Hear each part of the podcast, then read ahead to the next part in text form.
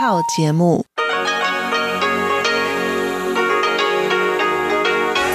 ที่นี่สถานีวิทยุเรดิโอไต้หวันอินเตอร์เนชันแนล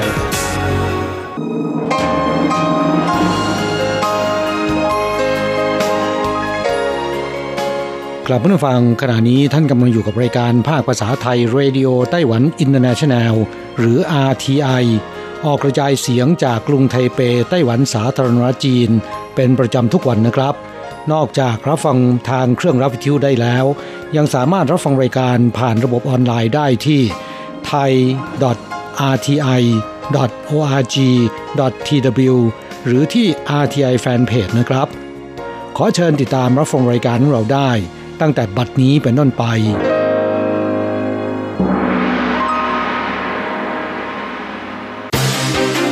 ลำดับแรก ขอเชิญติดตามรับฟัง ข่าวประจำวัน สวัสดีค่ะ คุณผู้ฟัง RTI ที่เคารพทุกท่าน ขอต้อนรับเข้าสู่ช่วงของข่าวประจำวันจากสถานีวิทยุ Radio Taiwan International ในวันพฤหัสบดีที่ 21 มกราคม พุทธศักราช 2564 ข่าวไต้หวันวันนี้มีดิฉันมณพรชัยวุฒิเป็นผู้รายงานค่ะ มีรายละเอียดของข่าวที่น่าสนใจ ดังนี้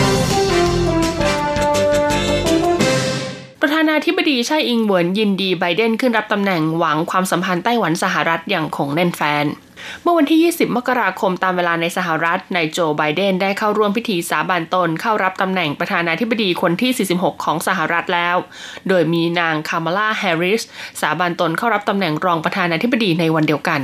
ประธานาธิบดีไช่อิงหวนในนามของผู้นำรัฐบาลและประชาชนไต้หวัน จึงขอแสดงความยินดีกับนายโจไบเดนและนางคามาลาแฮร์ริสจากใจจริง ขณะที่คุณเช่าเหมยชินผู้แทนไต้หวันประจำสหรัฐ ก็ได้รับคำเชิญอย่างเป็นทางการให้เข้าร่วมพิธีสาบานตนของนายโจไบเดน และหวังว่าไต้หวันสหรัฐจะยังคงร่วมมือกันต่อไป ประธานาธิบดีไช่อิงเหวินชี้ว่าสหรัฐอเมริกาไม่เพียงเป็นพันธมิตรระดับนานาชาติที่สำคัญที่สุดของไต้หวัน แต่ยังเป็นพันธมิตรที่มั่นคงในการแบ่งปันคุณค่าของเสรีภาพและประชาธิปไตยมาอย่างยาวนาน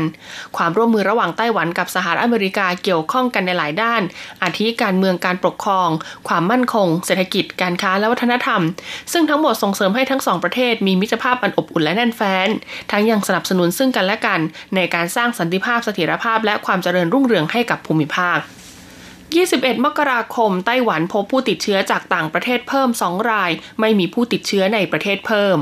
ศูนย์บัญชาการโรคระบาดไต้หวันแถลงวันนี้ว่าไต้หวันพบผู้ติดเชื้อโควิด -19 เพิ่มใหม่ 2 ราย ซึ่งเป็นแรงงานชาวฟิลิปปินส์เพศชายอายุ 30 ปีเศษ กับเพศหญิงอายุ 20 ปีเศษ ทั้งคู่กักตัวครบ 14 วันแล้วไม่แสดงอาการเจ็บป่วยใดๆ จึงเข้ารับการตรวจหาเชื้อโควิด -19 และยืนยันผลวันนี้ว่าติดเชื้อ ขณะที่ไทม์ไลน์ของผู้อนุบาลชาวเวียดนาม ซึ่งติดเชื้อโควิด -19 เป็นรายที่ 869 จากโรงพยาบาลเถาหยวนนั้น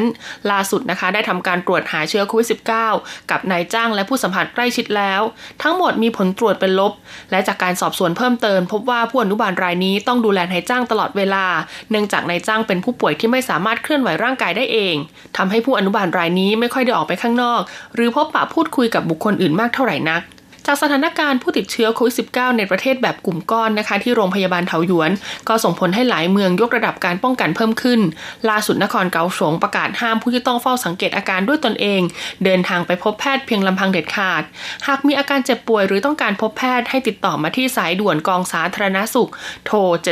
7230250 เพื่อให้เจ้าหน้าที่เป็นผู้ดำเนินการพาไปพบแพทย์ และหากตรวจพบว่ามีการปกปิดข้อมูลกับเจ้าหน้าที่ จะต้องถูกลงโทษปรับตามกฎหมายตั้งแต่ 10,000ถึง150,000 เหรียญไต้หวันมัสคอตมีโอแบร์ไต้หวันนำทัพส่งถุงป้องกันโควิด -19 ไปสู่ชาวจีนพ้นทะเลทั่วโลก สถานการณ์โควิด -19 ทั่วโลกที่ยังคงรุนแรงส่งผลให้วันที่ 21 มกราคม คณะกรรมการกิจการชาวจีนพ้นทะเลได้จัดงานถแถลงข่าว แนะนำถุงป้องกันโควิด -19 จำนวน 35,000 ชุด ที่จัดทำขึ้นเป็นพิเศษเนื่องในโอกาสเทศกาลตรุษจีน เพื่อส่งมอบให้เป็นของขวัญแสดงความห่วงใยให้กับผู้นำชาวจีนพ้นทะเล และนักธุรกิจชาวไต้หวันที่อาศัยอยู่ในต่างประเทศทั่วโลก ซึ่งบนถุงป้องกันโควิด -19 ได้ลิขสิทธิ์มัสคอตมีโอแบร์ของกระทรวงคมนาคมไต้หวัน มาใช้เป็นตัวแทนร่วมกับข้อความที่เขียนว่าไต้หวันแคนเฮลท์ภายในถุงประกอบด้วยหน้ากากอนามัยพิมพ์ลายหมีโอแบกับสัญลักษณ์ของคณะกรรมการกิจการชาวจีนพ้นทะเล สบู่ข้าวทำมือลายแผนที่ไต้หวัน และอุปกรณ์ฆ่าเชื้อทำความสะอาด ซึ่งทั้งหมดผลิตในไต้หวัน นายสุยเจียชิงรองประธานคณะกรรมการกิจการชาวจีนพ้นทะเลกล่าวว่า การประชุมสมัชชาใหญ่องค์การอนามัยโลกกำลังจะมีขึ้นในเดือนพฤษภาคม เราหวังให้ชาวจีนพ้นทะเลทุกคนที่ได้รับถุงป้องกันโควิด -19 นี้ สวมใส่หน้ากากอนามัยของเราในต่างประเทศ เพื่อแสดงให้เห็นว่าสถานการณ์โรคระบาดที่เกิดขึ้น ไต้หวันไม่เพียงยืนหยัดได้ด้วยตนเอง แต่ยังสามารถให้ความช่วยเหลือกับนานาชาติได้ด้วย และหวังว่าองค์กรระหว่างประเทศจะให้การยอมรับไต้หวันเข้าไปมีส่วนร่วมมากขึ้น ไต้หวันภาคภูมิใจผลิตภัณฑ์เกษตรนครเกาสงคว้ารางวัล ITQI จากประเทศเบลเยียม สถาบัน International Taste Institute หรือ ITQI จากประเทศเบลเยียม ซึ่งเป็นผู้นำระดับสากลในการประเมินผล และรับรองรสชาติอาหารและเครื่องดื่มโดยผู้เชี่ยวชาญ เพื่อช่วยให้บริษัทจากทั่วโลกเกิดการปรับปรุงและพัฒนาคุณภาพของผลิตภัณฑ์ ซึ่งส่งผลถึงการเพิ่มขึ้นของยอดขาย ด้วยใบรับรอง Superior Taste Award โดยแต่ละปีจะมีการประกาศผลผลิตภัณฑ์ที่ได้การรับรอง ซึ่งในปีคศ2021 ผลิตภัณฑ์ทางการเกษตรของนครเกาสงจำนวน 6 รายการได้ใบรับรองดังกล่าว กองการเกษตรนครเกาสงเผยว่าเกษตรกรของนครเกาสงได้พยายามอย่างหนักในการพัฒนาคุณภาพผลิตภัณฑ์ ให้สอดคล้องตามหลักเกณฑ์การประเมินของ ITQI เพราะผลิตภัณฑ์ที่ส่งเข้าไปให้ทาง ITQI รับรองคุณภาพ ต้องเสียค่าสมัครต่อรายการประมาณ 36,135 เหรียญไต้หวัน ผลิตภัณฑ์ที่ส่งเข้าประเมินนอกจากจะต้องมีคุณภาพและรสชาติที่เป็นเอกลักษณ์ แตกต่างจากผลิตภัณฑ์ที่วางจำหน่ายอยู่ในท้องตลาดทั่วไปแล้ว ก็จำเป็นต้องมีการสร้างตราสัญลักษณ์สินค้ากับบรรจุภัณฑ์ที่มีความสะดุดตาและน่าสนใจด้วยสำหรับผลิตภัณฑ์ 6 รายการที่ได้การรับรองในปีคศ2021 ประกอบด้วยรางวัล 3 ดาว คือใบชาที่เพาะปลูกบนภูเขาเขตลิ่วกุย กับข้าวเกาสง147 ที่เพาะปลูกในเขตเหมยหนง รางวัล 2 ดาวคือพายสับปะรดลิ้นจี่จากเขตต้าสู้ กับพายสับปะรดลำไยจากเขตเน่ยเหมิน และรางวัล 1 ดาว คือโรไข่กล้วยหอมจากเขตชีซัน กับถั่วแดงกระป๋องจากเขตต้าเหลียว สถานการณ์โควิด -19 ส่งผลให้การจดทะเบียนแต่งงานของคนไต้หวันกับชาวต่างชาติในปี 2020 ลดลง การแพร่ระบาดของโควิด -19 ไม่เพียงส่งผลกระทบต่อการดำเนินชีวิตประจำวัน แต่ยังกระทบถึงการจดทะเบียนสมรสของคนไต้หวันกับชาวต่างชาติ ในปีคศ2020 ที่ผ่านมาด้วย สำนักงานสถิติแห่งชาติสภาบริหารไต้หวันเผยว่า การจดทะเบียนสมรสระหว่างคนไต้หวันกับชาวต่างชาติ ในปีคศ2020 ลดลง 50.1%ซึ่งสาเหตุน่าจะมาจากการแพร่ระบาดของโควิด -19 ทำให้การเดินทางข้ามพรมแดนไม่สะดวกสบายเหมือนที่ผ่านมา สำนักงานสถิติแห่งชาติชี้ว่าปีคศ2020 ในไต้หวันมีการจดทะเบียนสมรสจำนวน 122,000 คู่ เมื่อเทียบกับปีคศ2019 ลดลง 13,000 คู่ คิดเป็นอัตราส่วนลดลงตลอดทั้งปี 9.5%ซึ่งในจำนวนคู่สมรสที่จดทะเบียนปีที่แล้วมีเพียง 11,000 คู่เท่านั้นที่เป็นการจดทะเบียนสมรสกับชาวต่างชาติ และเมื่อวิเคราะห์จากคู่สมรสชาวต่างชาติที่จดทะเบียนสมรสในปีที่แล้ว พบว่าเป็นชาวจีนแผ่นดินใหญ่รวมถึงฮ่องกงมาเก๊ามากที่สุดคิดเป็น 30.3%รองลงมาคือชาวเวียดนาม 27.3%ชาวญี่ปุ่น 7.4%และชาวอเมริกัน 7.1%โดยทั้ง 4 ชาติรวมกันคิดเป็นอัตราส่วนถึง 72.1%ซึ่งหากเทียบกับปีที่ศกราช 2019 จะพบว่าคู่สมรสชาวจีนแผ่นดินใหญ่ลดลงมากที่สุดถึง 61.5%ส่วนที่ลดลงน้อยที่สุดคือคู่สมรสชาวอเมริกันเพียง 0.9%เท่านั้น นอกจากนี้ยังมีสถิติเมืองที่มีการจดทะเบียนสมรสของชาวต่างชาติมากที่สุดได้แก่นครนิวไทเป 19.7%รองลงมาคือกรุงไทเป 14.1%อันดับ 3 นครเทาหยวนและไถจงค่าเฉลี่ยเท่ากัน 11.4%โหวตจุดหมายปลายทางที่เป็นมิตรต่อนักท่องเที่ยวเมืองไถตงคว้าอันดับหนึ่ง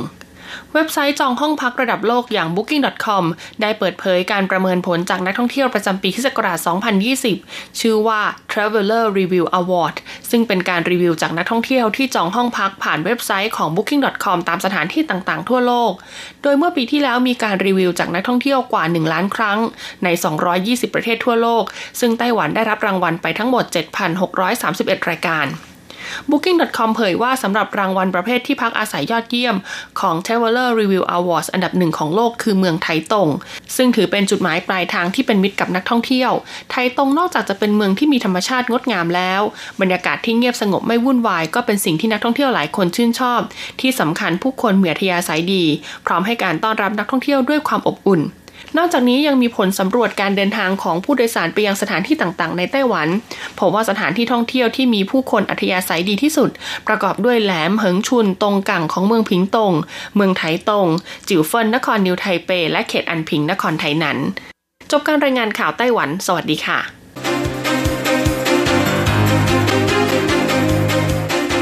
ต่อไปขอเชิญฟังข่าวต่างประเทศและข่าวจากเมืองไทยค่ะ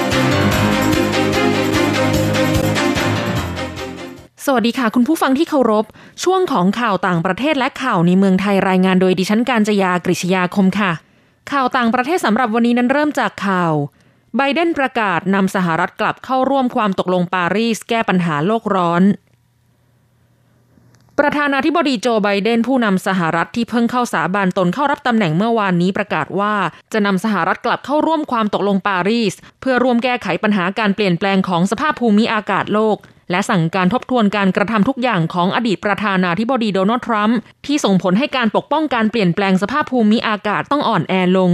ซึ่งคำสั่งต่างๆ ของประธานาธิบดีไบเดนเป็นจุดเริ่มต้นของการเปลี่ยนแปลงนโยบายหลักแบบกลับไปในทางตรงกันข้ามกับรัฐบาลอดีตประธานาธิบดีโดนัลด์ทรัมป์ซึ่งไม่แยแสต่อข้อมูลทางวิทยาศาสตร์ เกี่ยวกับสภาพบรรยากาศของโลกโดยยกเลิกมาตรการด้านสิ่งแวดล้อม และพัฒนาการใช้พลังงานจากฟอสซิลอย่างเต็มกำลัง ซึ่งสหรัฐอเมริกาเป็นประเทศที่ปล่อยก๊าซที่ทำให้เกิดภาวะเรือนกระจกมากเป็นอันดับสองของโลก รองจากจีนแผ่นดินใหญ่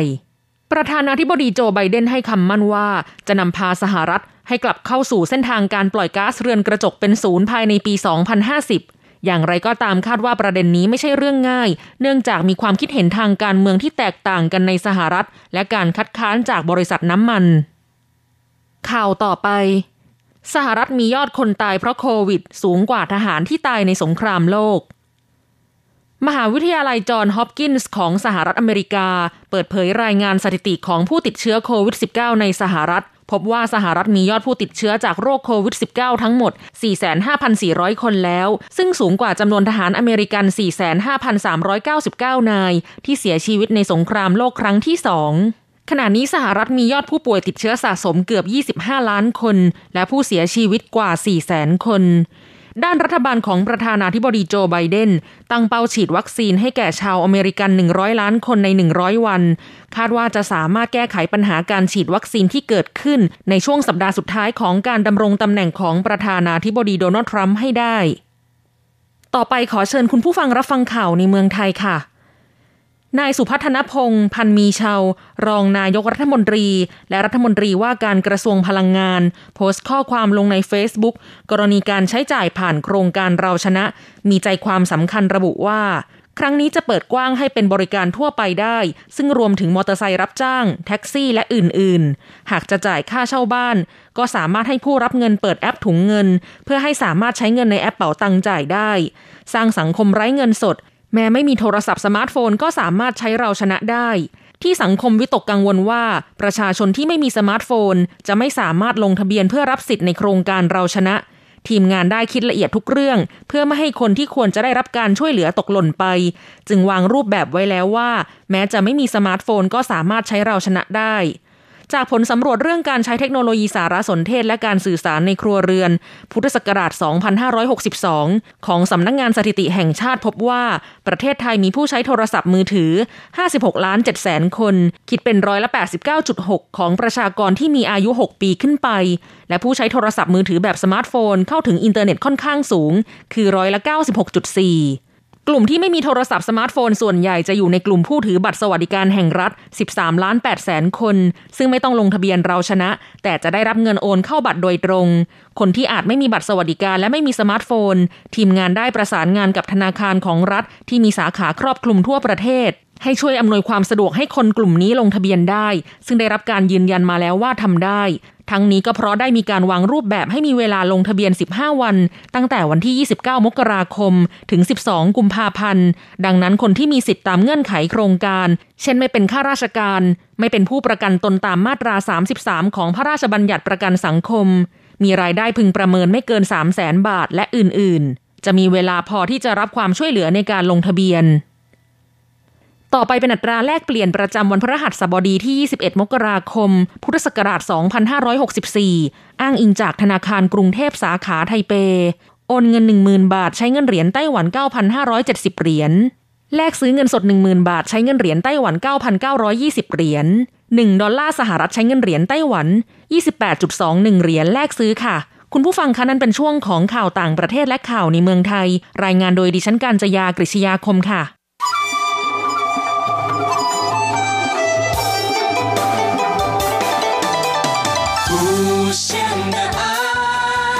向全世界传开永恒的关怀来自台湾之音 RTI ครับคุณครับขณะนี้คุณกำลังติดตามรับฟังรายการภาคภาษาไทยจากสถานีวิทยุ RTI ซึ่งส่งกระจายเสียงจากกรุงไทเป ไต้หวันสาธารณรัฐจีนอยู่นะครับ และต่อไปนั้นขอเชิญคุณผู้ฟังติดตามรับฟังชีพประจรเศรษฐกิจ จากการจัดเสนอของกฤษณัยสายประพาส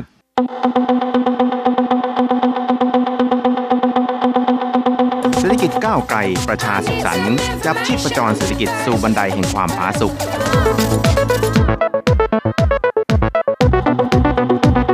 ร่วมจับชีพประจรเศรษฐกิจกับกฤษณัยสายประพาส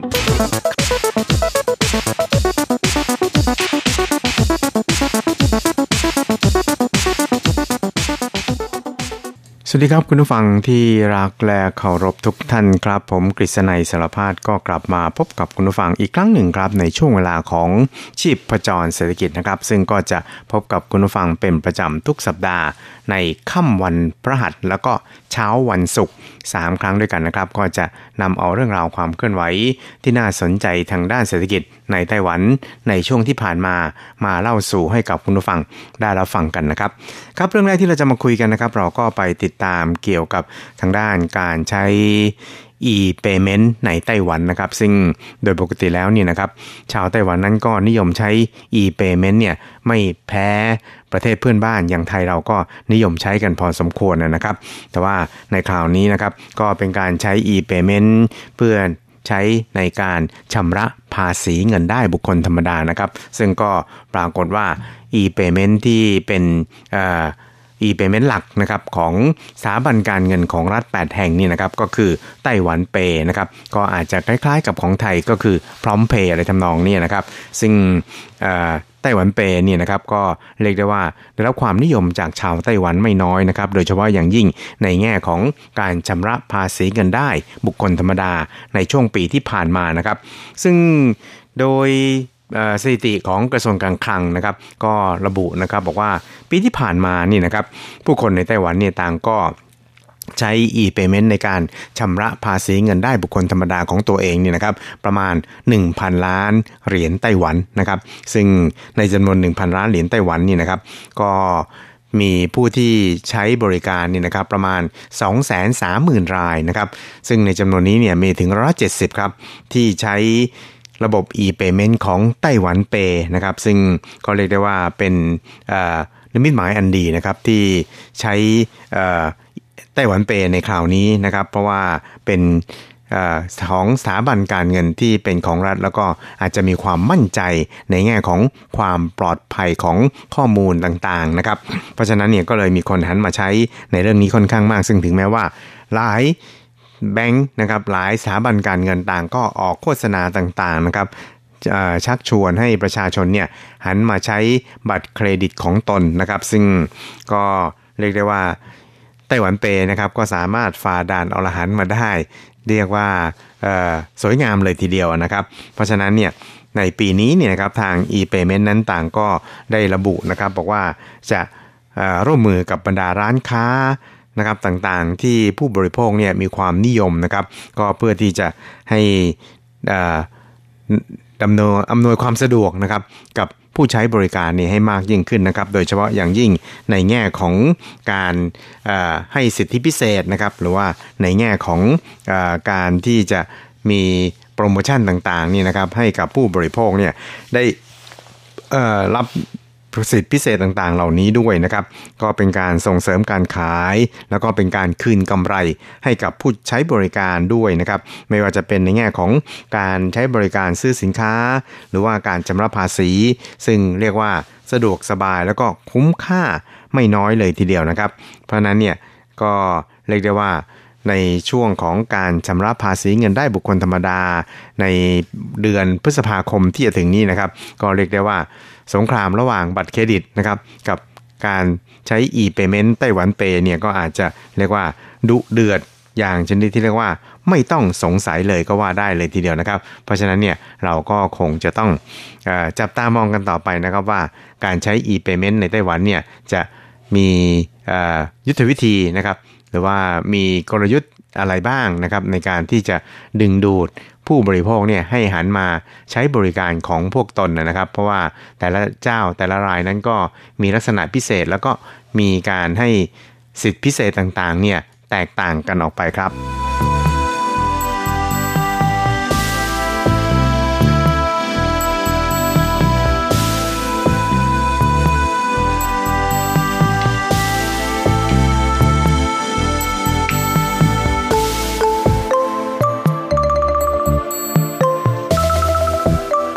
ครับอีกเรื่องครับเราไปดูกันที่การพัฒนาทางด้านเทคโนโลยีของไต้หวันนะครับโดยเฉพาะอย่างยิ่งในแง่ของการชักชวนให้ผู้ประกอบการต่างๆเนี่ยนะครับเข้ามาลงทุนในสวนวิทยาศาสตร์เพื่อที่จะให้เป็นคลัสเตอร์นะครับในการผลิตร่วมกันนะครับให้มีความประหยัดแล้วก็มีความสะดวกสบายรวมทั้งถ้าว่าเป็นคลัสเตอร์เดียวกัน แล้วก็อยู่ใน สวนวิทยาศาสตร์หรือว่าอยู่ในนิคมอุตสาหกรรมเดียวกันเนี่ยมันก็จะมีความสะดวกสบายในการที่จะขนส่งอะไรต่างๆเนี่ยไปให้แก่กันและกันนะครับ เพราะฉะนั้นเนี่ยในแง่ของการจัดตั้งศูนย์วิทยาศาสตร์ในไต้หวันเนี่ยก็เรียกได้ว่าเป็น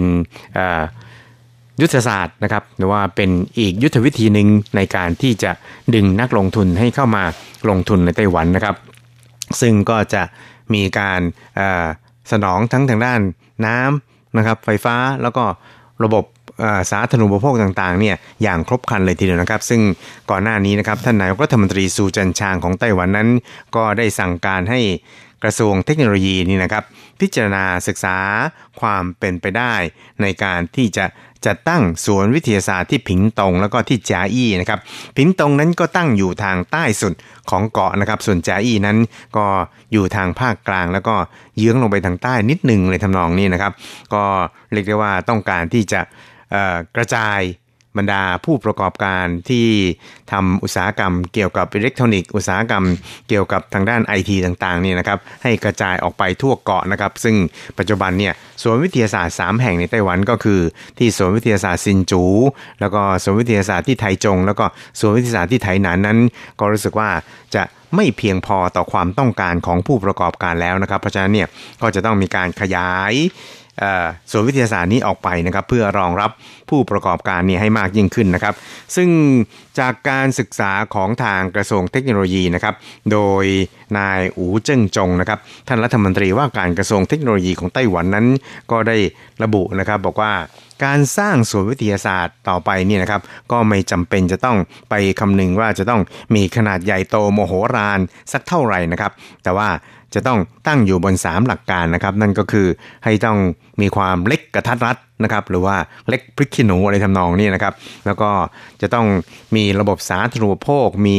ระบบการอำนวยความสะดวกในชีวิตความเป็นอยู่ของผู้คนที่ทำงานอยู่ในศูนย์วิทยาศาสตร์นี่นะครับ อย่างครบครัน และอีกประการหนึ่งที่สำคัญก็คือจะต้องประหยัดพลังงานด้วยนะครับ ส่วนทางด้านกระทรวงเศรษฐการของไต้หวันนะครับ ก็บอกว่า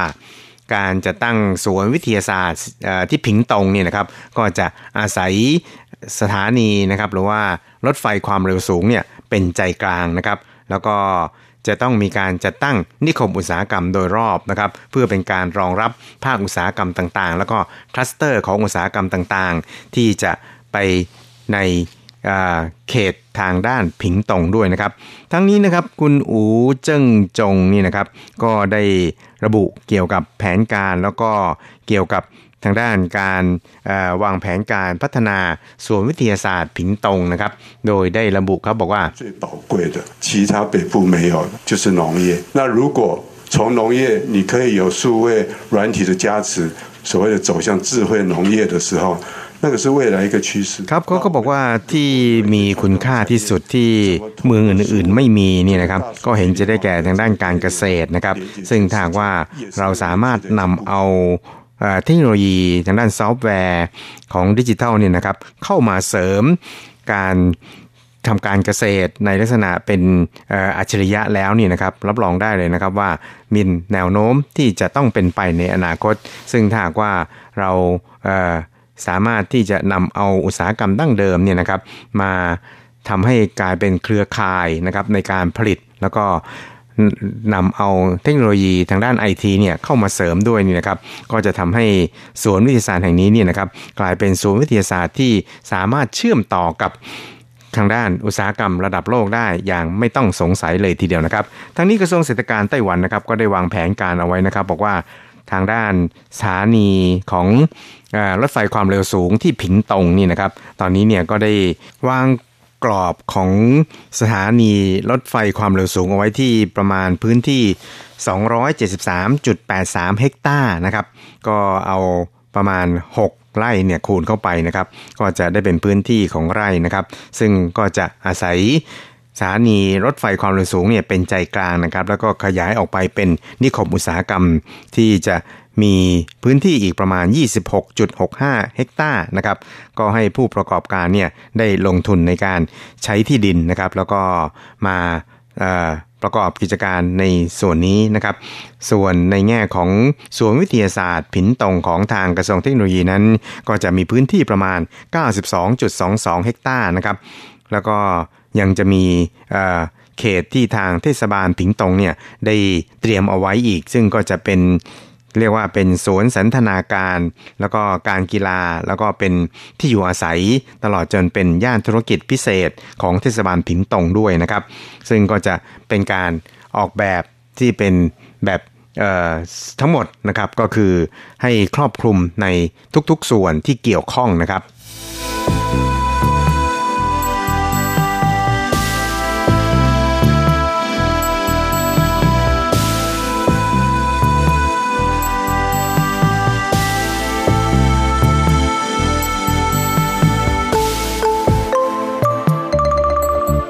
ครับอีกเรื่องนึงครับเราไปดูกันที่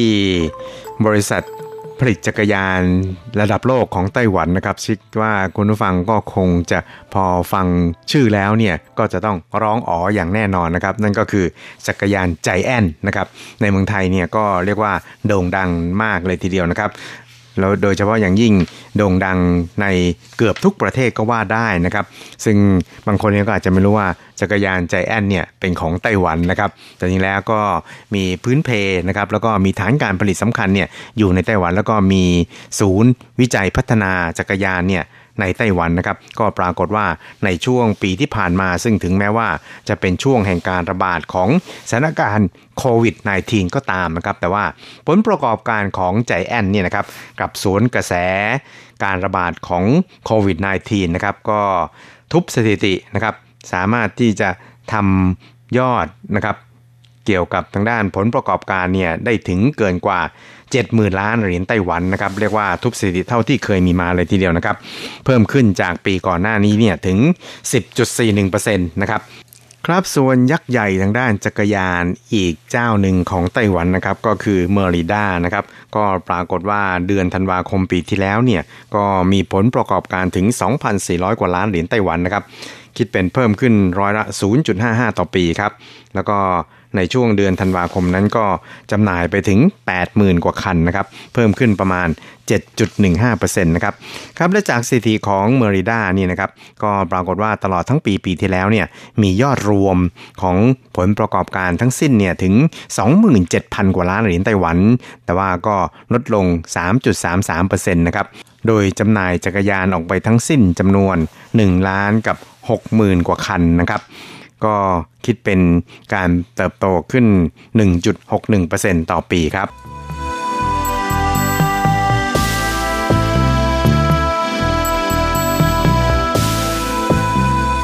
ครับคุณครับเวลาของชีพจรสกินวันนี้ก็หมดลงแต่เพียงเท่านี้ครับ เราจะกลับมาพบกันใหม่ในสัปดาห์หน้า สวัสดีครับ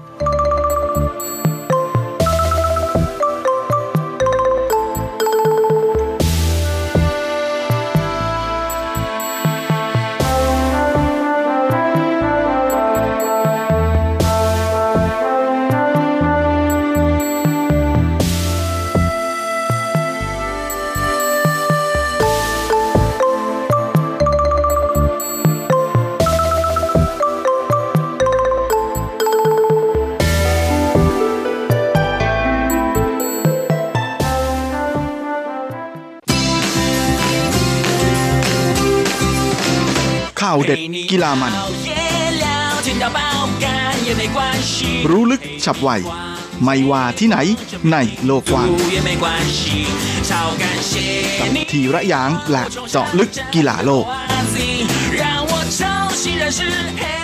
สวัสดีครับคุณฟังทุกท่านผมธีระยาง พร้อมด้วยเจาะลึกกีฬาโลกประจำสัปดาห์นี้ก็กลับมาพบกับคุณฟังอีกแล้ว เช่นเคยเป็นประจำพร้อมข่าวกีฬาเด็ดๆมันๆจากทั่วโลก และสำหรับสัปดาห์นี้มาโฟกัสของเรานั้นก็คงจะอยู่ที่การแข่งขันแบดมินตันรายการแรก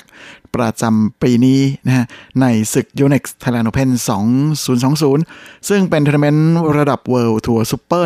1000 ชิงเงินรางวัลรวม 1 ล้านเหรียญสหรัฐหรือประมาณ 30 กว่าล้านบาท ที่แข่งขันกันที่ Impact Arena เมืองทองธานี โดยในการแข่งขันรอบชิงชนะเลิศเมื่อวันอาทิตย์ที่ผ่านมานั้นก็มีนักกีฬาทั้งไทยแล้วก็ไต้หวันนะพาเรดกันเข้าสู่รอบชิงกันเยอะมากเลยทีเดียว โดยในส่วนของหญิงเดี่ยวรอบชิงชนะเลิศนะก็เป็นการพบกันระหว่างไต้จืออิง หญิงเดี่ยวมือหนึ่งของโลกคนปัจจุบันชาวไต้หวันนะลงสนามพบกับ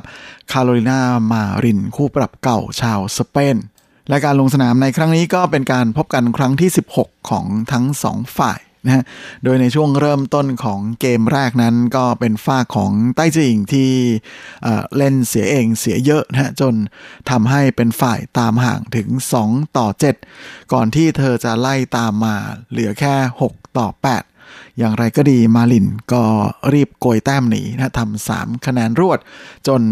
เข้าช่วงพักเบรกได้ก่อนนะที่ 11 ต่อ 6 จากนั้น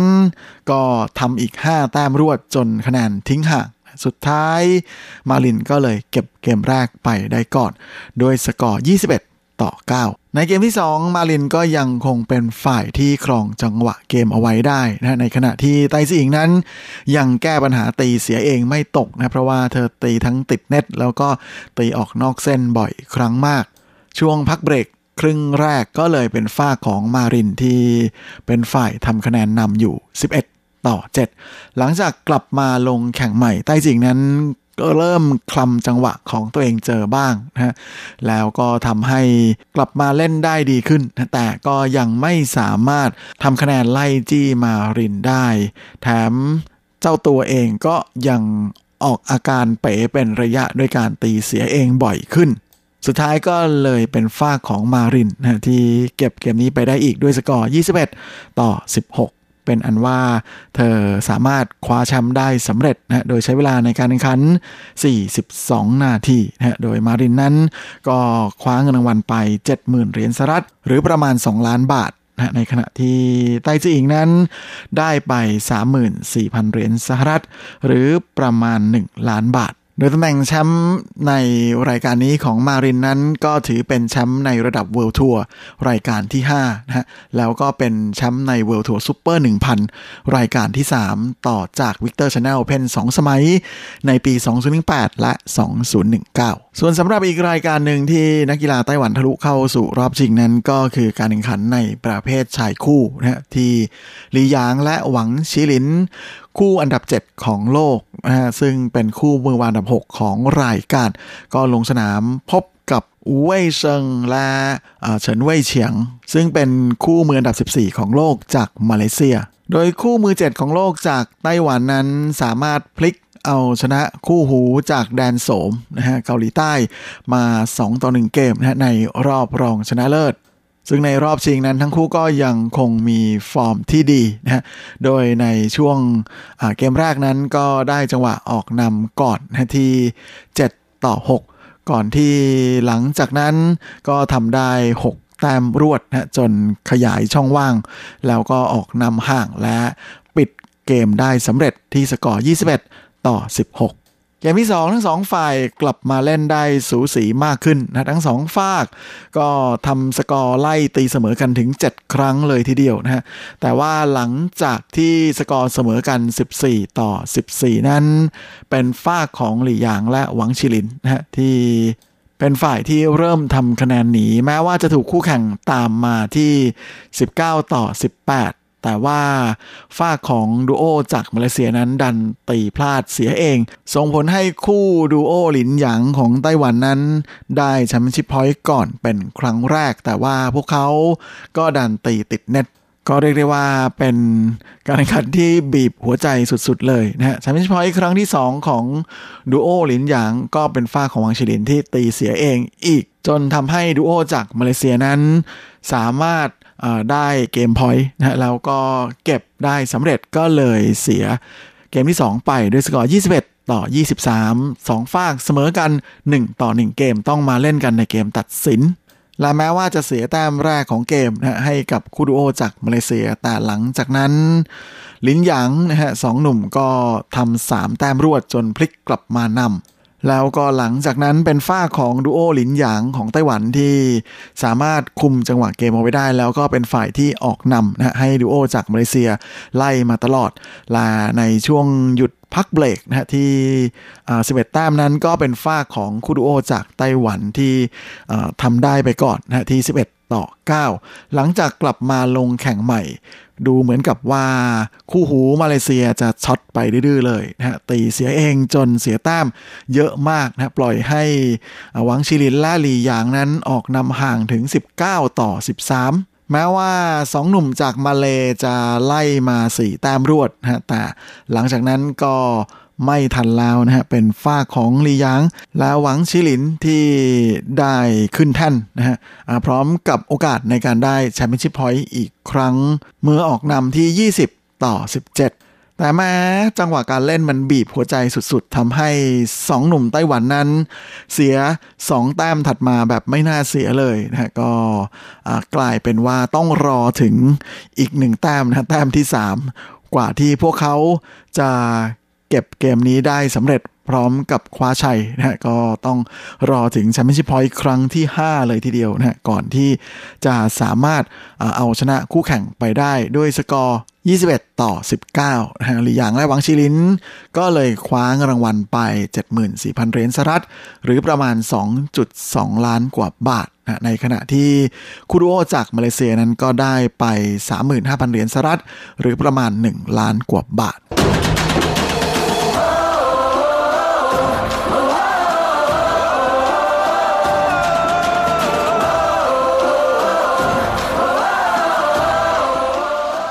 ช่วงนี้มาดูกันที่ผลงานของนักกีฬาไทยกันบ้างนะฮะ โดยมีอีก 2 ประเภท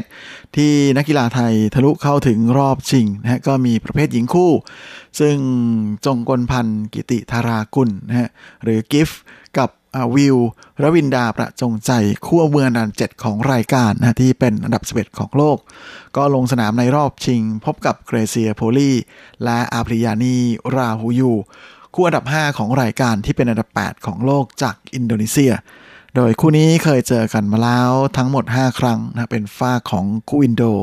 ที่เก็บชัยไปได้ถึง 4 ครั้ง ครั้งล่าสุดก็คือในศึกชนิสไทเปโอเพน2019 ซึ่งจงวนพันกับรวินดานะเฉือนเอาชนะคู่แข่งมาได้ 2 ต่อ 1 เกม สำหรับการพบกันในครั้งนี้นั้นกิฟกับวิลนะฮะเริ่มต้นเกมได้ดีกว่า เป็นฝ่ายที่ออกนำ3ต่อ1นะแต่ว่าหลังจากนั้นเกมก็กลับมาสูสีมากนะฮะจนเสมอกันที่ 4 ต่อ4นะแล้วก็มาเสมอกันอีกที่ 8 ต่อ 8 แต่เป็นฝ่ายของคูดูโอจากอินโดนีเซียนะที่เข้าป้ายก่อนในครึ่งแรกนะฮะเมื่อปิดแต้มได้ที่ 11 ต่อ 9 ช่วงครึ่งเกมหลังนั้นฝ่ายของดูโอจากอินโดก็ยังคงเล่นได้ดีกว่านะและเป็นฝ่ายที่ทำคะแนนนำห่าง แล้วก็ได้จังหวะขึ้นนำที่ 19 ต่อ 13นะฮะแต่ว่ากิฟกับวิวนั้นไม่ยอมแพ้นะฮะทำมา 2 แต้มรวด จนไล่ตามมาเป็น 15 ต่อ 19 แต่ก็ไม่ทันล้วเพราะหลังจากนั้น 2 แต้มถัดไปเป็นของอินโดนีเซียนะฮะซึ่ง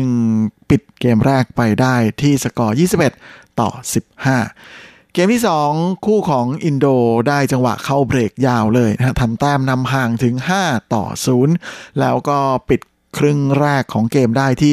11 ต่อ 2 ครึ่งเกมหลังก็ยังคงเป็นฝ้าของคู่อินโดที่เล่นได้ดีกว่า แล้วก็ทำแต้มทิ้งห่างนะจนนำห่างที่ 17ต่อ 9 แม้ว่าคู่ของกิฟวิวจะไล่ตามมาเป็น 10 ต่อ 19 แต่ก็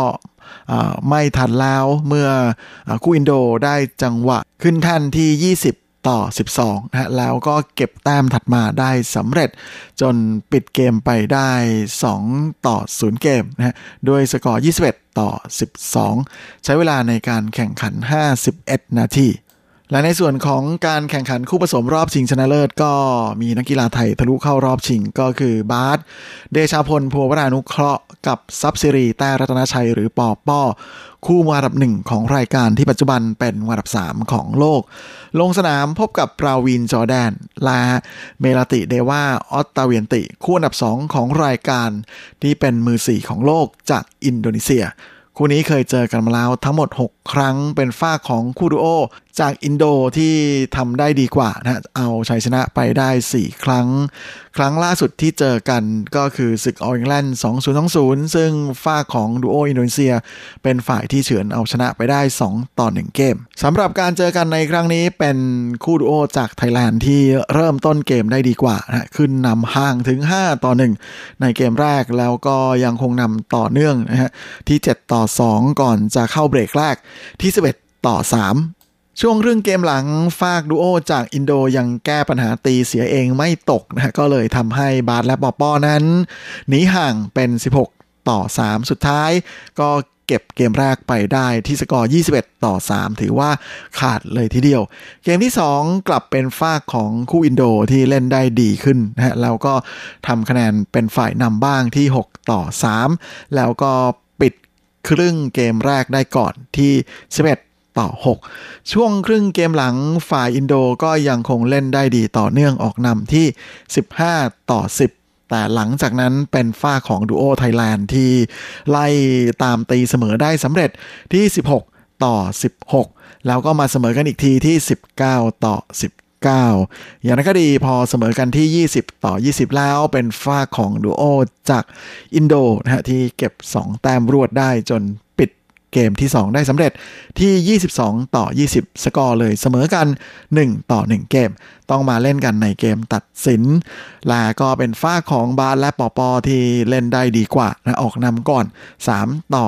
0 แล้วก็ยังคงเป็นฝ่ายที่นำต่อเนื่องนะฮะละปิดครึ่งเกมแรกได้ก่อนที่ 11ต่อ 7 จากนั้นฟากอินโดก็ไม่ยอมแพ้กลับมาไล่ตีตื้นทำคะแนนตาม จนจี้มาที่ 11 ต่อ 12นะแต่เป็นฝ้าของดูโอไทยแลนด์ที่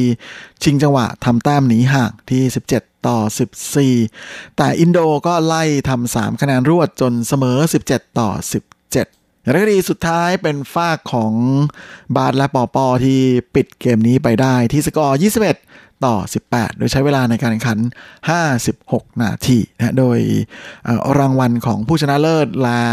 รองชนะเลิศนั้นก็เท่ากับรางวัลในประเภทชายคู่นะโดยรางวัลประเภทคู่จะเท่ากันหมด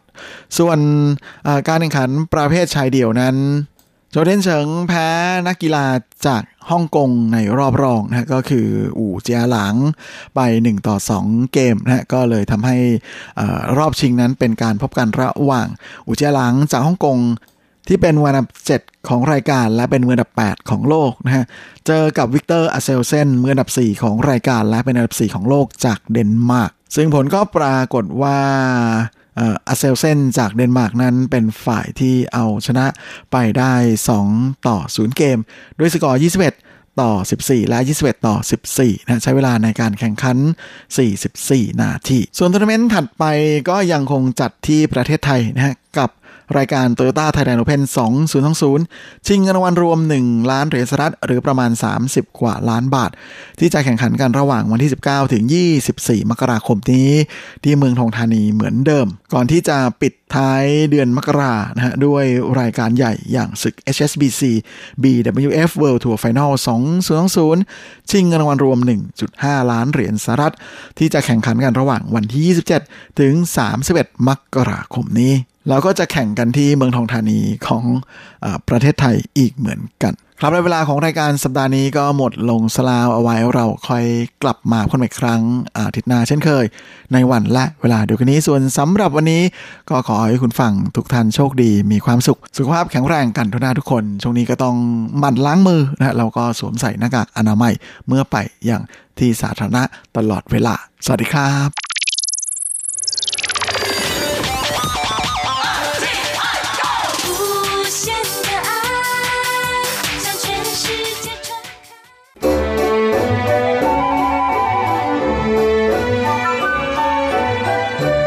ไม่ว่าคุณจะชอบทาน คุณจะชอบทำหรือคุณจะชอบชิม หมุนมาฟังที่นี่ เรามีความอร่อย พร้อมเสิร์ฟให้คุณทุกสัปดาห์ กับรายการเลาะรั้วครัวไต้หวันดำเนินรายการโดยดีเจยุ้ยมณพรชัยวุฒิ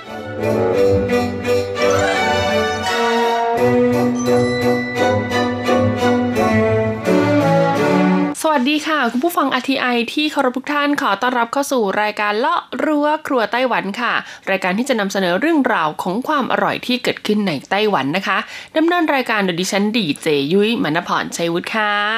สำหรับเรื่องราวความอร่อยของเราในสัปดาห์นี้ค่ะ บอกเลยว่าเป็นเรื่องราวของความอร่อย ที่จะได้รับความนิยมมากๆ ในช่วงฤดูหนาวนะคะ โดยเฉพาะวันแรกค่ะที่ตามปฏิทินจันทรคติจีนนะนะเขาถือว่าเป็นวันที่ก้าวเข้าสู่ฤดูหนาวอย่างเป็นทางการเนี่ยเขาก็จะนิยมรับประทานเจ้าสิ่งนี้ค่ะ และยิ่งไปกว่านั้นนะคะในวันแรกนะคะคุณผู้ฟังที่เข้าสู่ฤดูใบไม้ผลิก็คือออกจากฤดูหนาวไปเข้าสู่ฤดูใบไม้ผลินั้น คนจีนก็จะนิยมรับประทานเจ้าสิ่งนี้ด้วยละค่ะ ยิ่งในช่วงเทศกาลสำคัญสำคัญ โดยเฉพาะเทศกาลมงคลนะคะ ก็จะมีการนำเอาเจ้าสิ่งนี้บรรจุเป็นหนึ่งในเมนูอาหาร เพื่อรับประทานในงานอีกด้วย หลายๆ คนพอนึกออกไหมล่ะคะว่าคือเมนูอะไรเฉลยเลยดีกว่าค่ะ นั่นก็คือทั้งหยวนหรือว่าบัวลอยนั่นเอง ต้องบอกเลยล่ะค่ะว่าบัวลอยนะคะ ในสไตล์ที่เป็นแบบลูกใหญ่ ๆ มีไส้อยู่ข้างในหรือว่าทางเหยือนเนี่ยนะคะ ถือเป็นอาหารที่อยู่คู่กับคนจีนรวมถึงคนไต้หวันในหลาย ๆ เทศกาลเลยล่ะค่ะ แต่หลักๆเลยนะที่เขาแบบกำหนดมาเลยว่าควรจะต้องรับประทาน ก็จะมีช่วงตรุษจีนนะคะ ช่วงที่เข้าสู่ฤดูหนาว แล้วก็ในวันแต่งงานนั่นเองค่ะ ซึ่งปัจจุบันนี้ค่ะ วิวัฒนาการของทางหยวน หรือว่าบัวลอยในไต้หวันก็ต้องบอกเลยว่าก้าวไกลมาก ๆนะคะ มีหลายร้านเลยล่ะค่ะ ที่จำหน่ายบัวลอย และก็เป็นร้านแนะนำในมิชลินไกด์ด้วยนะคุณผู้ฟังนะ ซึ่งต้องบอกเลยล่ะค่ะว่าบัวลอยของไต้หวันเนี่ยอร่อยจริง ๆ ยุ้ยนะเคยทานทั้งแบบหวานแล้วก็แบบเค็มมาแล้วนะคะ รู้สึกประทับใจมากๆ เพราะว่าแป้งกับไส้ของเขานี่คือแบบหืลงตัวคุณผู้ฟังนะ วันนี้ยุ้ยก็เลยมีผลโหวตค่ะ เป็น 10 อันดับไส้บัวลอยนะคะ ที่คนไต้หวันชื่นชอบมาก ๆ ในปี 2020 ที่ผ่านมาค่ะ เรามาดูกันดีกว่านะคะว่าบัวลอยในไต้หวันเนี่ยปัจจุบันนี้เขามีไส้อะไรบ้าง แล้วไส้ไหนที่คนไต้หวันเนี่ยรู้สึกว่าชื่นชอบที่สุดเลย ช่วง เปิดตำรา ความอร่อย ต้องบอกก่อนเลยนะคะว่าในไต้หวันนะคุณผู้ฟัง บัวลอยเขาเนี่ยฉีกกฎการรับประทานทุกอย่างเลยละค่ะ บัวลอยไม่จะเป็นที่จะต้องรับประทานกับน้ำขิงแต่เพียงอย่างเดียว ไม่ต้องรับประทานเป็นของหวานแต่เพียงอย่างเดียว สามารถรับประทานกับน้ำซุปทั่วไปนะคะ ซุปก๋วยเตี๋ยวหรือว่าซุปบะหมี่อะไรอย่างเงี้ยได้เลยนะเป็นของขาวก็ได้ ที่สำคัญค่ะเจ้าตัวน้ำซุป หรือว่าเจ้าตัวน้ำที่เอามาใส่กับบัวลอยเนี่ยอาจจะเป็นในส่วนของของเย็นก็ได้ หรือว่าเป็นพวกซุปถั่วเขียวซุปถั่วแดงอย่างนี้ก็ได้ด้วยนะคะ หรือว่าจะรับประทานคู่กับน้ำแข็งใสอ่าวางลงไปบนน้ำแข็งใสเลยแบบนี้ก็ได้ด้วยเช่นเดียวกันค่ะดังนั้นความหลากหลายของบัวลอยนะคะ ก็เลยทำให้คนไต้หวันเนี่ยชื่นชอบมากๆ แล้วก็มีบัวลอยให้รับประทานได้ตลอดทั้งปี เรามาดูไส้อันดับ 10กันเลยดีกว่านะคะ ที่คนไต้หวันโหวตนะคุณผู้ฟังนั่นก็คือไส้วี่หนีหรือว่า กวนนั่นเอง ต้องขอสารภาพเลยนะคะว่าบัวลอยไส้เผือกในยยุ้ยเนี่ยไม่เคยกินเลยนะผู้ฟัง แต่เขาก็บอกว่ามีหลายร้านเลยแหละค่ะที่เป็นร้านเก่าแก่นะคะนำเอาเผือกกวนเนี่ยมาทำเป็นไส้ของบัวลอยนะคะ ซึ่งเผือกของไต้หวันเนี่ยจะมีรสชาติหวานอยู่แล้วค่ะ พอเจอกับแป้งบัวลอยที่มีความเหนียวหนึบนะก็ถือว่าเป็นความอร่อยที่ลงตัวมากๆค่ะ จะรับประทานคู่กับน้ำแข็งใสก็ได้ หรือจะรับประทานกับในส่วนของซุปถั่วแดงก็ลงตัวเช่นเดียวกัน มาอันดับที่ 9 ค่ะ คือบัวลอยไส้ 牛奶糖 คุณผู้ฟัง ไส้ 牛奶糖 ก็คือไส้นมคาราเมลค่ะ นะคะ เคยเห็นในส่วนของเจ้าคูก้าไต้หวันนะคุณผู้ฟังที่ดังมากๆกล่องสีเหลืองๆนะคะ เป็นของฝาก original ของไต้หวันที่คนต่างชาติโดยเฉพาะคนญี่ปุ่นเกาหลีเนี่ยเวลามาไต้หวันเนี่ยเขานิยมซื้อไปมากๆก็คือนมคาราเมลคูก้านะคะเขาก็จะเอาเจ้านมคาราเมลเนี่ยแหละค่ะไปทำเป็นไส้ แล้วก็ใช้แป้งบัวลอยมาห่ออีกทีนึงพอเจอกับความร้อนค่ะเจ้า 牛奶糖 ตัวนี้ก็จะค่อยๆละลายนะคุณผู้ฟังนะ แล้วก็กลายเป็นเหมือนกับแบบไส้นมคาราาเมลแบบไหลเยิ้มออกมาลาวาอย่างเงี้ยนะคะ ก็เลยทำให้หลายๆ คนที่ชอบรับประทานในส่วนของบัวลอยไส้ที่แบบหวานๆมาก ๆ ก็จะชื่นชอบ牛奶糖 นั่นเอง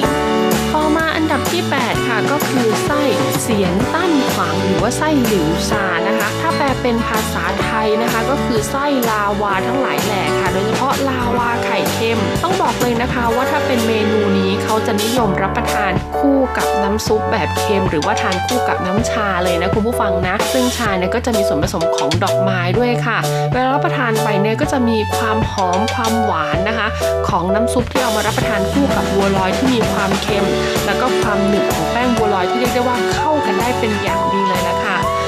บาบางเจ้านะคะนำเอาบัวลอยนะ ไปต้มนะคะกับไส้เผือกค่ะ แล้วก็ทำเป็นเผือกกวนแบบเละๆพอกินปุ๊บเนี่ยไส้เผือกมันก็จะทะลักออกมาจากตัวแป้งบัวลอยค่ะ แล้วก็รับประทานคู่กับน้ำซุปชาเขียวนะคุณผู้ฟังเป็นอะไรที่อร่อย แล้วก็ลงตัวมากจริง ๆ ต่อมาอันดับที่ 7 ค่ะ คือเมนูบัวลอยไส้โหม่ฉา หรือว่าไส้มัทฉะนะคุณผู้ฟังนะ ซึ่งต้องบอกเลยละค่ะว่าไส้มัทฉะเนี่ยได้รับความนิยมมากในไต้หวันในช่วงหลายปีที่ผ่านมานะคะ มีหลายแบรนด์บัวลอยชื่อดังเลยนะ เอาบัวลอยไส้มัทฉะเนี่ยไปทำจำหน่ายค่ะ ซึ่งวิธีการรับประทานส่วนใหญ่แล้วนะคะ ของบัวลอยที่เป็นไส้มัทฉะชาเขียว ก็จะต้องหนีไม่พ้นการรับประทานคู่กับซุปหงเต้าทังค่ะ เพราะว่าซุปหงโต้เนี่ยเขาจะมีความหวานอยู่แล้วในตัวนะคะ แล้วก็พอเจอบัวลอยไส้มัทฉะชาเขียวที่มีความขมของมัทฉะนิดหน่อย แล้วก็แป้งที่เหนียวหนึบนะคะ ก็เป็นส่วนผสมที่ต้องบอกเลยว่าพอไปอยู่ในปากแล้วเนี่ยลงตัวแล้วก็อร่อยมากจริง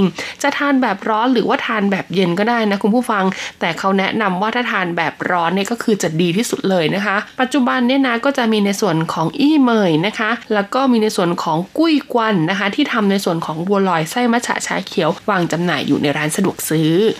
ต่อมาอันดับที่ 6 ค่ะก็คือบัวลอยไส้เฉาเหมยค่ะ คุณผู้ฟังหรือว่าไส้สตรอเบอรี่นั่นเองเขาบอกว่าไส้นี้นะคะ แบรนด์อี้เหมยนะคะเขาเอามาผลิตนะคะเมื่อเดือน 11 นะคะ ปี 2019 ที่ผ่านมาค่ะ คุณผู้ฟังแรกๆเนี่ยก็ไม่ได้รับความนิยมมากเท่าไหร่นะคะ จนกระทั่งค่ะเขาก็มีการดัดแปลงในส่วนของแป้งนะคะ ให้มีกลิ่นของสตรอเบอรี่ด้วย ส่วนตัวไส้ค่ะก็จะมีอารมณ์คล้ายๆ กับแยมสตรอเบอรี่นะแต่แบบข้นมากกว่านะคะแล้วก็พอกัดเข้าไปเนี่ยก็จะเจอเนื้อของสตรอเบอรี่ที่อยู่ในไส้ด้วยนะคะ ก็บอกว่าวิธีการรับประทานเนี่ยก็คือง่ายมากๆค่ะ จะทานคู่กับในส่วนของนมข้นหวานก็ได้นะ ก็คือเอานมข้นหวานเนี่ยไปละลายน้ำนะคะ แล้วก็ต้มให้อุ่น จากนั้นก็เอาเจ้าบัวลอยสตรอเบอรี่เนี่ยใส่ลงไปนะคะ ก็จะได้เป็นบัวลอยซุปนมข้นหวาน หรือใครจะทานคู่กับซุปนมสดก็ได้นะเขาบอกว่าลงตัวมากๆค่ะ แต่ไม่แนะนำให้รับประทานเป็นของคาวเด็ดขาดนะคะ เพราะว่ารสชาติของสตรอเบอรี่อะพอเจอกับน้ำซุปที่เป็นของคาวเนี่ยก็จะค่อนข้างผิดเพี้ยนไปเยอะพอสมควรเลยทีเดียว ต่อมาอันดับที่ 5 ค่ะ คือบัวลอยไส้ช็อกโกแลตนะคะ คุณผู้ฟังซึ่งต้องบอกเลยว่าเป็นแบรนด์กุ้ยกวันนะคะทำผลิตออกมาค่ะ ปีล่าสุดเลยก็คือ 2020 นี่เองนะคะ เป็นรสชาติใหม่ล่าสุดเลยค่ะ เขาเอาช็อกโกแลตแบบเป็นก้อนเลยนะคุณผู้ฟังมาทำเป็นไส้บัวลอยค่ะ ดังนั้นเนี่ยเป็นช็อกโกแลตแบบ black chocolate 70%เลยนะคะ พอเจอกับในส่วนของแป้งบัวลอยที่เหนียวหนึบในสไตล์ของกุ้ยกวันแล้วนะคะ บอกเลยว่าลงตัวมากๆแล้วก็พอเจ้าบัวลอยเนี่ยไปเจอกับในส่วนของซุปร้อนๆอ่าไส้ที่เป็นช็อกโกแลตเนี่ยก็จะละลายออกมานะคะ เรียกได้ว่าเป็นลาวาช็อกโกแลตนะคุณผู้ฟังเขาบอกว่าวิธีการรับประทานบัวลอยช็อกโกแลตที่ดีที่สุดเลยนะคะ ก็คือรับประทานคู่กับซุปโกโก้หรือว่าทานคู่กับซุปนมสดก็ได้ค่ะ วิธีการง่ายมากๆค่ะ เอาโกโก้ไปต้มในน้ำให้เดือดจากนั้นก็ใส่บัวลอยลงไปค่ะ พอบัวลอยสุกก็ตักเสิร์ฟรับประทานได้เลยนะคะ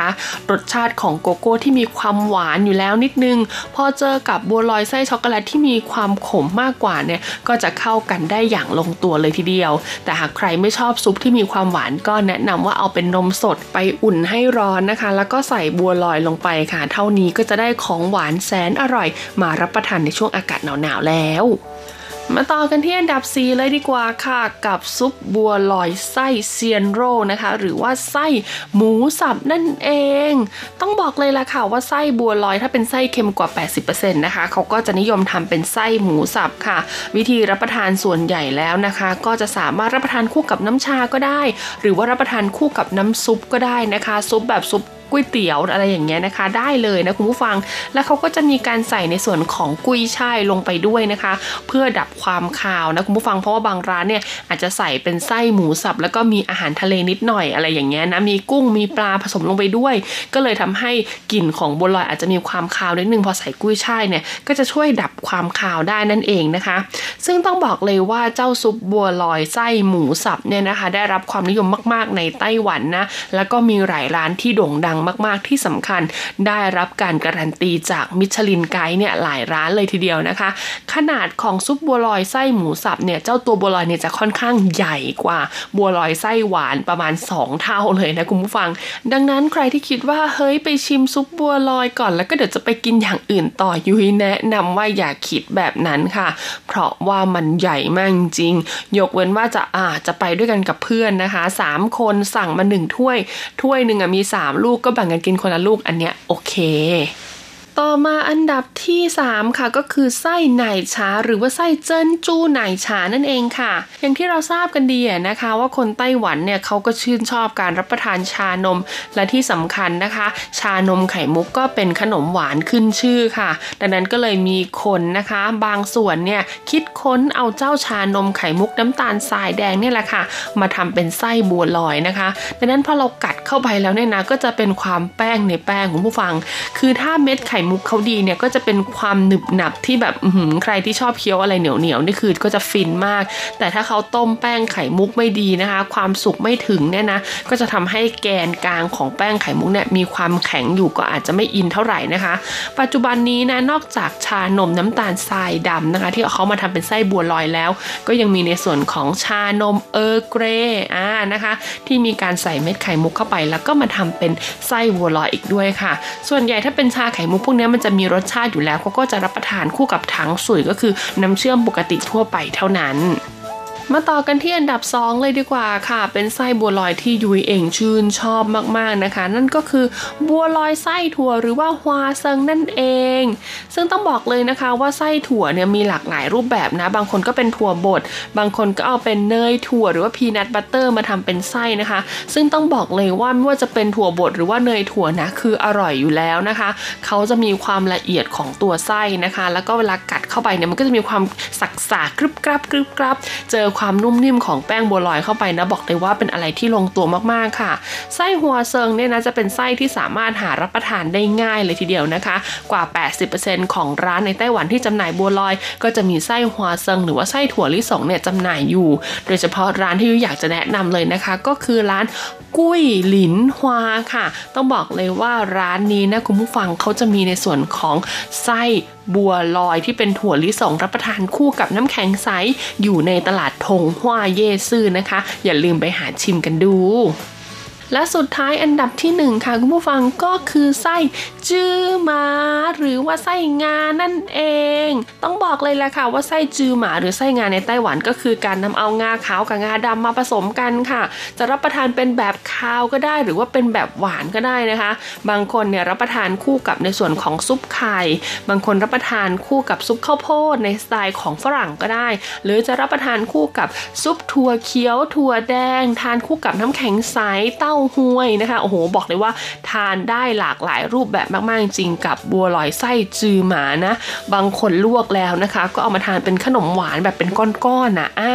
รับประทานคู่กับไอศครีมอะไรอย่างนี้ก็ได้นะคะ ก็เลยทำให้ไส้จือหมาได้รับความนิยมเป็นอันดับหนึ่งของไต้หวันเลยทีเดียวแล้วค่ะ เพราะว่าเจ้าไส้งาดำนี่นะคะ ต้องบอกเลยว่าเป็นธัญพืชที่ดีต่อสุขภาพด้วยนะคะ ผู้สูงอายุจำนวนมากเลยทีเดียวค่ะในไต้หวันที่รับประทานบัวลอยเนี่ยก็จะเลือกไส้งาดำเนี่ยเป็นอันดับหนึ่งรองลงมาก็จะเป็นไส้ถั่วลิสงหรือว่าฮวาเซิงเนี่ยเป็นอันดับ2นะคะซึ่งก็จะช่วยให้เขารับประทานแล้วรู้สึกว่าไม่หนักท้องจนเกินไป จึงเหมาะมากๆเลยละค่ะที่จะรับประทานเป็นของว่างระหว่างมื้อ หรือว่าเป็นของหวานหลังรับประทานอาหารก็ได้ เป็นไงกันบ้างล่ะคะสำหรับ 10 ไส้บัวลอยที่คนไต้หวันชอบมากๆนะคะ มีทั้งที่เป็นแบบเหมาะกับคนรุ่นใหม่นะคะ แล้วก็เป็นไส้แบบโบราณนะที่รับประทานกันมาตั้งแต่รุ่นคุณปู่คุณย่าคุณตาคุณยายแล้วนะคะเอาเป็นว่าใครที่ชื่นชอบบัวลอยไส้แบบไหน ก็ไปลองหารับประทานดู แล้วก็อย่าลืมรีวิว มาที่รายการเลาะเรือครัวไต้หวันด้วยนะคะสำหรับวันนี้หมดเวลาแล้วพบกันใหม่สัปดาห์หน้า สวัสดีค่ะแต่ชีวิตก็ยังเดินต่อไป จนเธอคง